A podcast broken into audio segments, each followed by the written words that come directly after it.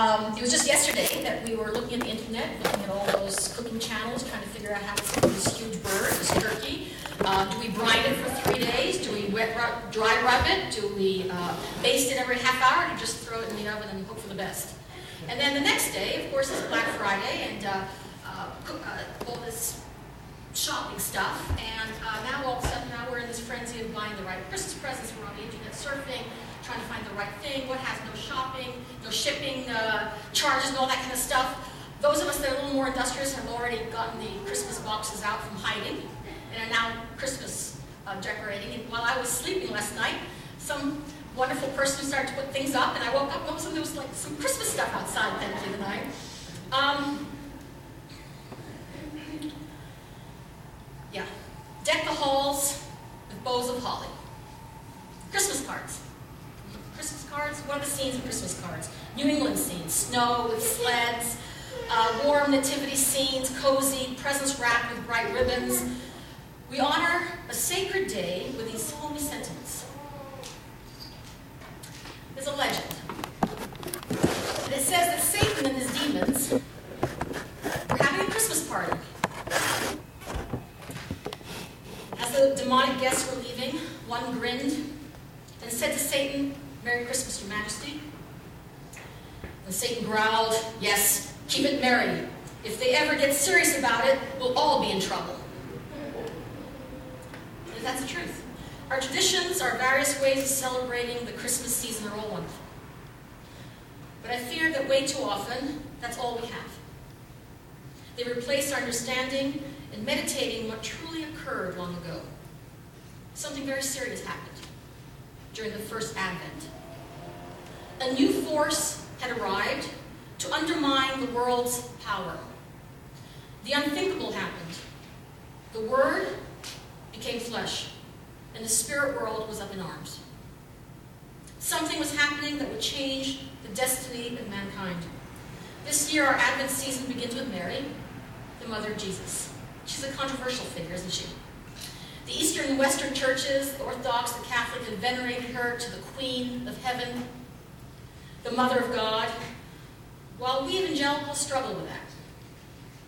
And we are guilty sometimes of cold neglect as a reaction to the Catholic and Orthodox veneration. So today I want to look at this woman. And I want to begin with a little Max Lucado um, about the Christmas story, focusing on the angel Gabriel. He plays a role today in our, in our um, talk. So Angel Gabriel was very busy, and he was used to obeying. He had orders all the time where God sent him. He went, he divided seas, he sent fires, he brought down walls. They were all part of his job description. He was excited about God becoming man. There were rumors about that. It had vaguely been uh, talked about early in the Garden of Eden. Something about the woman and Lucifer, a bruised head, a bruised heel, but no one knew the details. But he was confused by this new mission. Gabriel was expecting the Messiah in a gold chariot, the king descending on a fiery cloud, fireworks and earthquakes, heralding him in. And instead, he was given a few pieces of paper. These are your instructions. First, Jerusalem. To the temple to find the old man there, priest, who was doing his priestly duties. His name was Zacharias. Zacharias was performing what he was doing always before God. And Gabriel was given instructions to go tell him that he and his old wife, Elizabeth, were going to have a child. And they were going to name him John, and that John was special. That he'd be filled with the Holy Spirit while still in his mother's womb, and that he will be the one to prepare the world for the Lord. Well, that didn't go as smoothly as Gabriel hoped. The old priest was skeptical.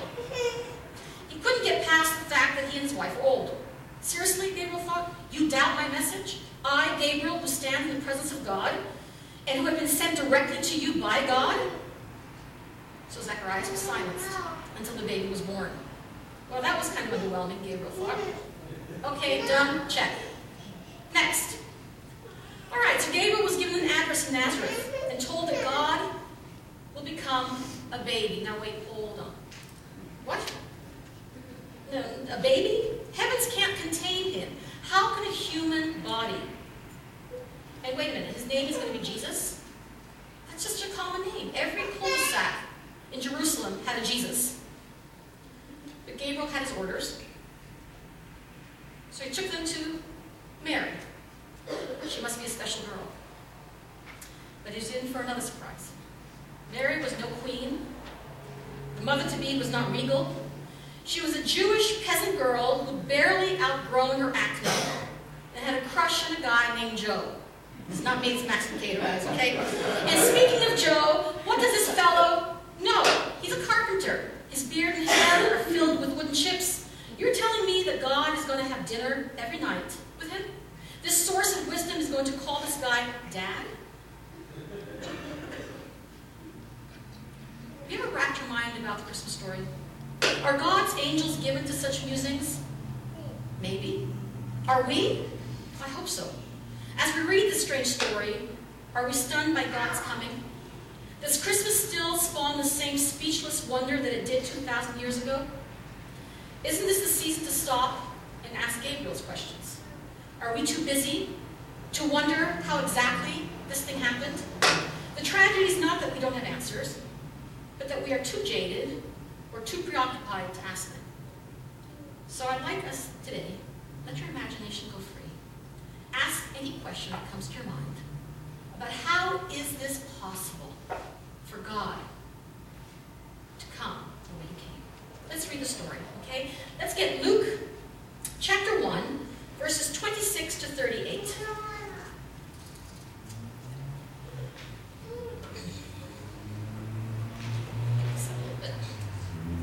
Now in the sixth month, the angel Gabriel was sent from God to a city in Galilee called Nazareth, to a virgin, engaged to a man whose name was Joseph, of the descendants of David, and the virgin's name was Mary.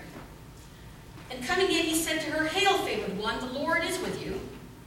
But she was greatly troubled at the statement, and she kept pondering what kind of salutation this might be. And the angel said to her, Don't be afraid, Mary, for you have found favor with God. And behold, you will conceive in your womb and bear a son, and you shall name him Jesus. He'll be great. He'll be called the Son of the Most High, and the Lord God will give him the throne of his father David. And he will reign over the house of Jacob forever, and his kingdom will have no end. And Mary said to the angel, How can this be, since I'm a virgin? And the angel answered and said to her, The Holy Spirit will come upon you, and the power of the Most High will overshadow you, and for that reason the holy offspring shall be called the Son of God.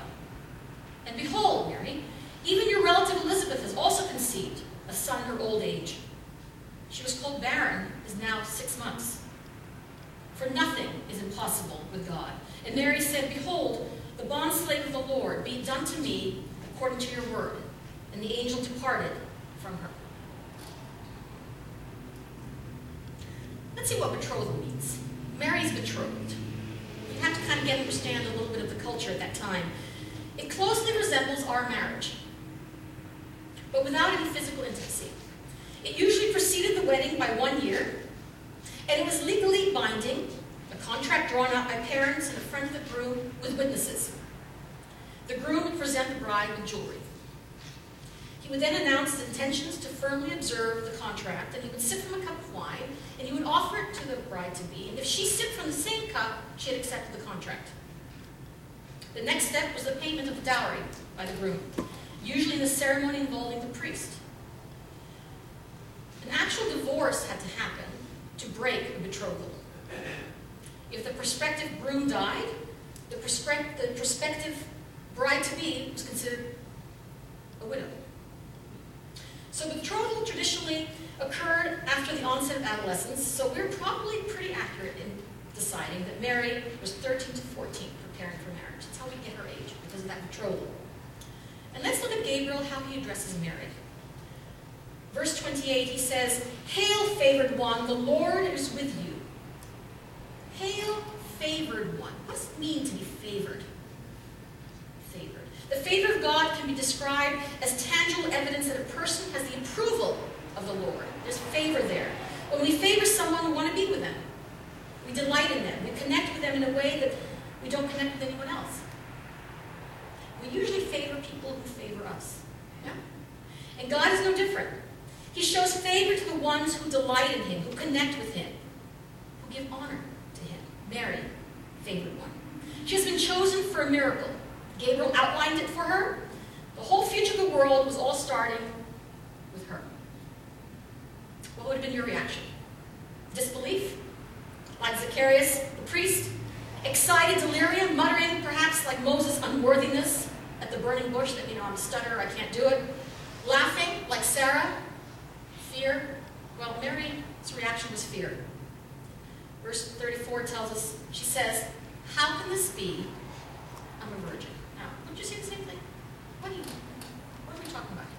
Okay, how can this be? She wants details. Come on, you and I would want details too. Are we still unsure how this thing happened? I mean, still trying to figure it out. How does this baby become all God and all men? And coming from a virgin.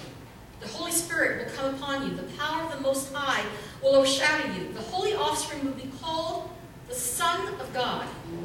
Oh, and by the way, Mary, your old cousin Elizabeth, she's pregnant, six months. Nothing's impossible with God. I think that Gabriel put that in there to kind of say, yeah, you know what? I mean, Elizabeth is pregnant. Nothing is impossible. Mary's response, verse 38, Behold the bondservant of the Lord. Be it done to me according to thy word. Hmm. Okay, I'm in. Not sure I get it, but do what you say. Mary believed. Her understanding was limited, but she trusted God. And we're going to start learning today about that. That you do not need to get it. You don't need to understand it, to accept it, to trust it, to have faith in it. We struggle sometimes. We're trying to figure it out in our heads. Do you believe tells you something? When He says to you, I'll take care of you? When He reminds you that you are His, even though the details aren't in focus? Do you believe? Let's look at Luke 1 39 to 41. Now at this time Mary arose and went with haste to the hill country, to a city of Judah, and entered the house of Zacharias and greeted Elizabeth. And it came about that when Elizabeth heard Mary's greeting, the baby leaped in her womb, and Elizabeth was filled with the Holy Spirit. You guys get that? Okay? Mary rushes up to the hill country of Judah, where Elizabeth and Zechariah live. And the embryo, the six-month-old embryo, in Elizabeth, leaps, moves in recognition of the mother of the Lord. Elizabeth, the old pregnant lady, begins to bless this 14-year-old Mary. 41 to 45. She says, she cried out 42 with a loud voice and said, Blessed among women are you, and blessed is the fruit of your womb. And how has it happened to me that the mother of my Lord should come to me? For behold, when the sound of your greeting reached my ears, the baby leaped in my womb for joy. And blessed is she who believed that there would be a fulfillment of what had been spoken by her Lord. Blessed is she who believed. What exactly did Mary understand? Did she really understand that the Creator God would live in her womb? She spends her first trimester with her cousin Elizabeth. Jeannie Hendricks says, It was a hallowed moment when the Holy Spirit, with infinite precision of timing, placed the infinitesimal God sperm into the waiting ovum at the optimum moment of ovulation. That the God of glory should have been reduced to such a tiny size is incomprehensible. That he should have been so very endangered and dependent upon a fragile human woman for sustenance staggers the imagination. Can you that? The God, the Creator God, reduces, reduces to a place where he's dependent on Mary, inside of her, for his nutrition. Called blessed, not because of her virginity or her humility, but because she was chosen as the person and place where God's glory would enter more deeply into the human story. Do you ever marvel at that? What kind of love spurs God to do such things? What kind of love does he do? We had a song today. What kind of love is that? What was Mary's understanding? Well, we find that she sings a song, the Magnificat. She says, 46 to 56. My soul exalts the Lord, and my spirit has rejoiced in God my Savior. For he has regard for the humble state of his bondslave. For behold, from this time on, all generations will count me blessed. For the mighty one has done great things for me, and holy is his name. And his mercies upon generation after generation towards those who fear him. He has done mighty deeds with his arms. He has scattered those who are proud in their thoughts of their heart. He has brought down rulers from their thrones, and he has exalted those who are humble.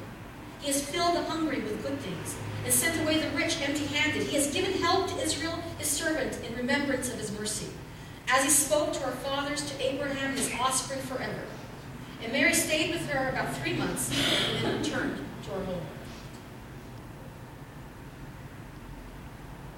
How much did Mary understand? No? how much did she understand? How much would you have understood? She understood enough to glorify God. Okay? And stuff to glorify God. Well,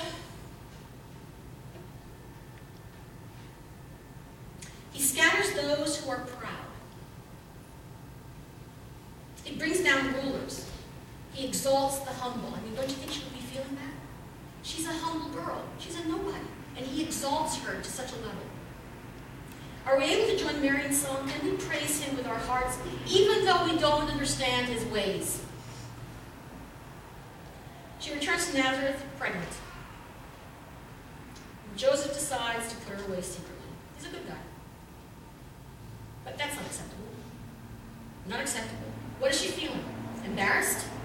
Indignant? Hurt? Confused? Uncared for? I mean, really, honestly, she's 14 years old. She didn't ask for this. And an angel speaks to Joseph in a dream and explains to him that what has been conceived in Mary is from the Holy Spirit.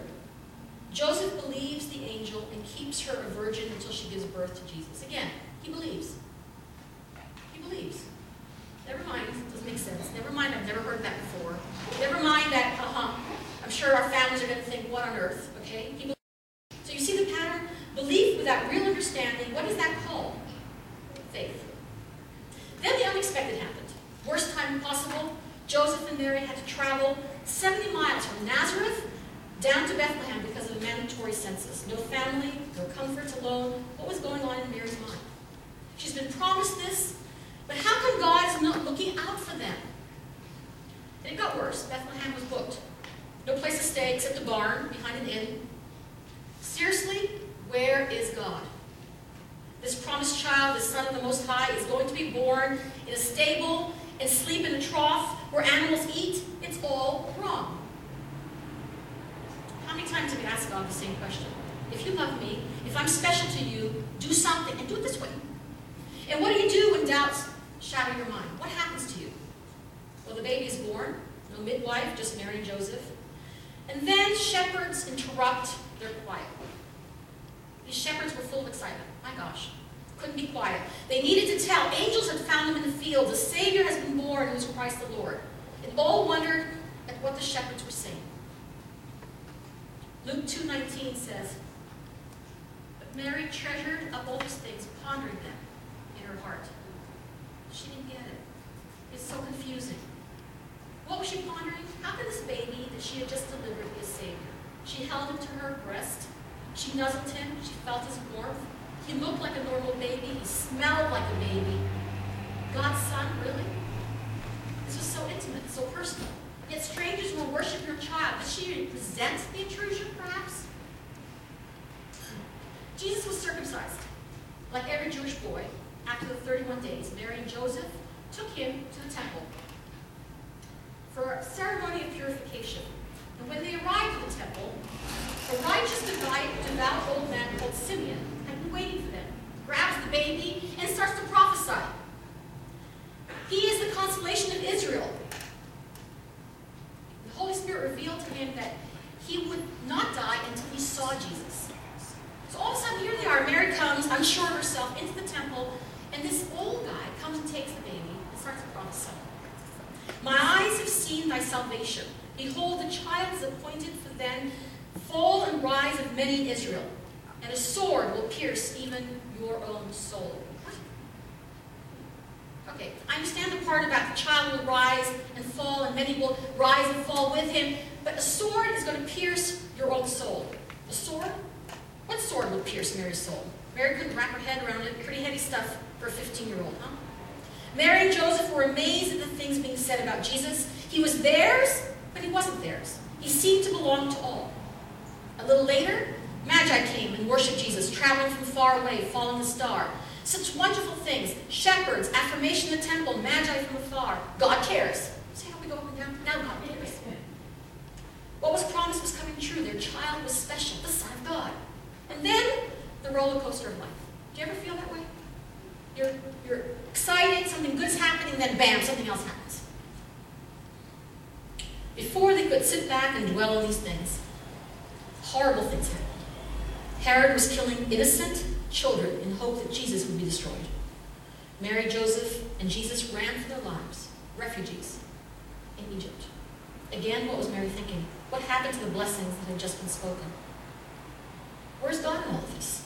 Did she look at her toddler's face and realize that God was in her arms?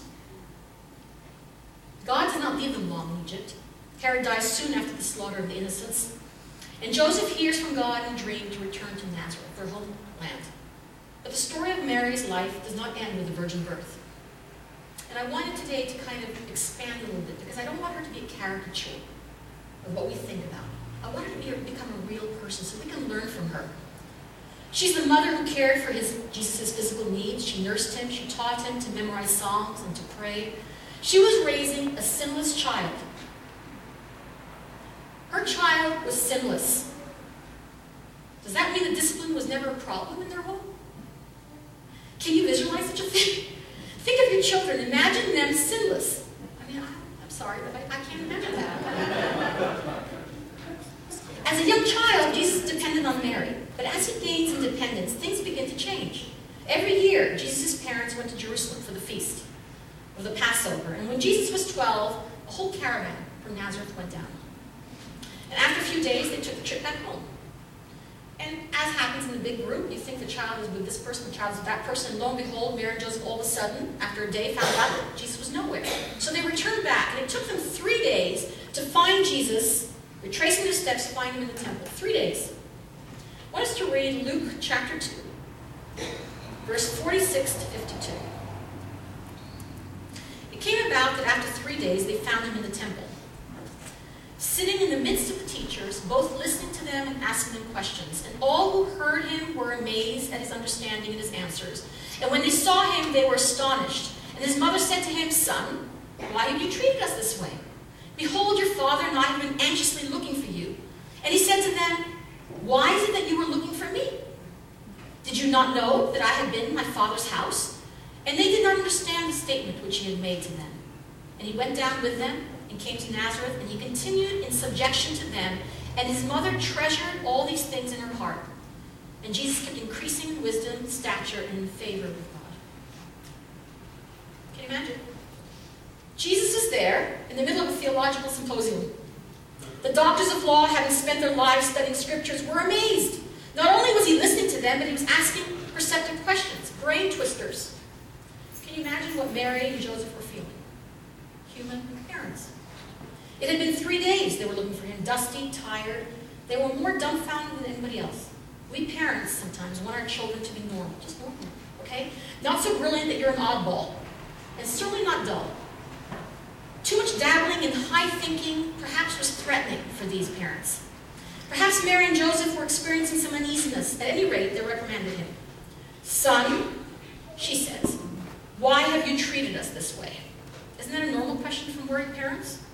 Jesus' actions reflected on that. The idea that Jesus was being obedient to his heavenly Father and not, had not even crossed their mind.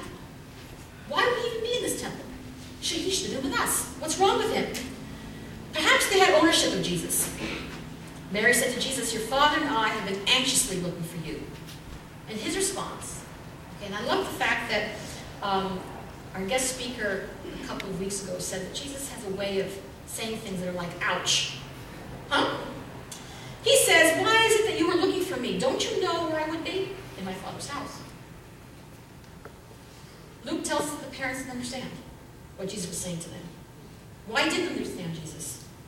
Hadn't she been told by Gabriel that he was destined to be great, the Son of the Most High? And again, Mary treasures things in her heart. Was she hurt by her 12 year old's remarks? Had the hard truth that something else, bigger than her community, was going to happen cut her? Simeon, the old man, had prophesied in the temple, right? A sword was going to pierce her soul. She had no clue what was in store for her. She thought that was bad. That was rude. That hurt. Mary's was a virgin birth, but it was not about her, was it? It was about Jesus. Her role was shifting, and perhaps she was reluctant to let go. His mother treasured all these things in her heart. Treasuring these things really means. What does that mean? Was Mary collecting all these incidents in her heart like we collect things for a treasure chest? Would she have posted them on Instagram for her family and friends? Or was this a deeply personal reflection? And she was trying to understand who this child of hers was. Luke tells us that Jesus returned home with his parents, continued in subjection to them, and he kept increasing in wisdom and stature and favor with both God and man. You know, it's not the last time that Mary tried to hold on to Jesus. After the incident in the temple, we no longer hear about Joseph. Perhaps he died, most likely. And it's now just Mary and Jesus and his other siblings. Thirty years go by without any record of Jesus' activities, except for Luke's comment that the child grew in wisdom. And I wonder at what age the roles of parent-child began reversing. Get it? When Mary could no longer teach Jesus, what would happen when Mary was offended by the neighbor's comments and she would return home crushed? Would Jesus pray with her?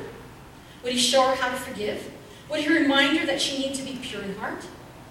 That even she needed forgiveness from God? Did Jesus perhaps dare to actually forgive her sins? How did that make Mary feel, the mother of Jesus? Have you ever asked these questions? Pretty sure that in those 20 plus years when it was just Jesus and his mother, while he worked in the wood shop, carving wood, making tables and chairs, providing a living, he was developing his thoughts and what he felt the good news would be that he would soon preach about. And he would talk to Mary and she would listen. Was she the first to tell him that the principles he was talking about were very different than the teachings of the scribes and Pharisees? Would she warn him to be quiet, not to be subversive? Did they argue? The next we hear about Mary is when Jesus is 30 years old. The Gospel of John tells us about the wedding at Cana. Jesus had just chosen Peter, Andrew, Nathaniel, and Philip as disciples, and there was a wedding. And his disciples were invited. And Mary seemed to be in charge in some sort. And she gets very anxious. All of a sudden, they've run out of wine. A horrible thing. A horrible thing. Horrible thing anywhere, but this in this culture specifically was pretty bad, okay? The English translation of how Jesus responds is this Woman, what do I have to do with you? My hour has not come. That's his response to her saying, Can you do something about this? Woman, what do I have to do with you? My hour has not come. Now, I mean, it really, if my kid said that I, in public, I'd, be, I'd have problems, okay? Uh, but in the Greek, it's a little nicer. It says, a little kinder. It says, Mother, I don't think you understand. You must not expect me to help you in a supernatural way here. My ministry has not yet begun. Ooh, my servant, whatever, but still putting her in her place. And here I think we begin to see the stuff that Mary is made of. She's no longer a teenager. She's probably around 45 years old. She doesn't seem to miss a beat. She turns to the servants and tells them whatever he says, do. I love it. I love it. And Jesus performed his first public miracle, turning six 30 gallon water pots full of water into six 30 gallon pots of seriously good wine. Seriously good wine. Mary obviously knew that Jesus was capable of miracles. Perhaps he was already performing miracles in the privacy of their home. John tells us that this was the beginning of the signs that Jesus would do that would manifest his glory. God used that anyway, Mary. It was the beginning, it was the first miracle, and his disciples saw it and they believed him. And then Jesus' public ministry takes off, and you don't hear much of that. But there are a few places that you hear, and again, my heart as a mother goes, ouch. Let's get into that a little bit. Jesus' public ministry takes off. Miracles, eating stalks of grain on the Sabbath, healing on the Sabbath, forgiving sins. Who forgives sins? He had become famous. Word was spreading. The Pharisees and scribes were beginning to call him a blasphemer. Jesus was eating and drinking with tax collectors and sinners. He was offending the religious leaders. He's confusing everyone with his teachings. Even John the Baptist sent some disciples to ask Jesus, Are you really the Messiah? Because you're doing some things that are really strange. Who knows? Maybe Mary's extended family were talking. You know, cousin John was keeping himself pure. He was out in the desert. He was doing holy things.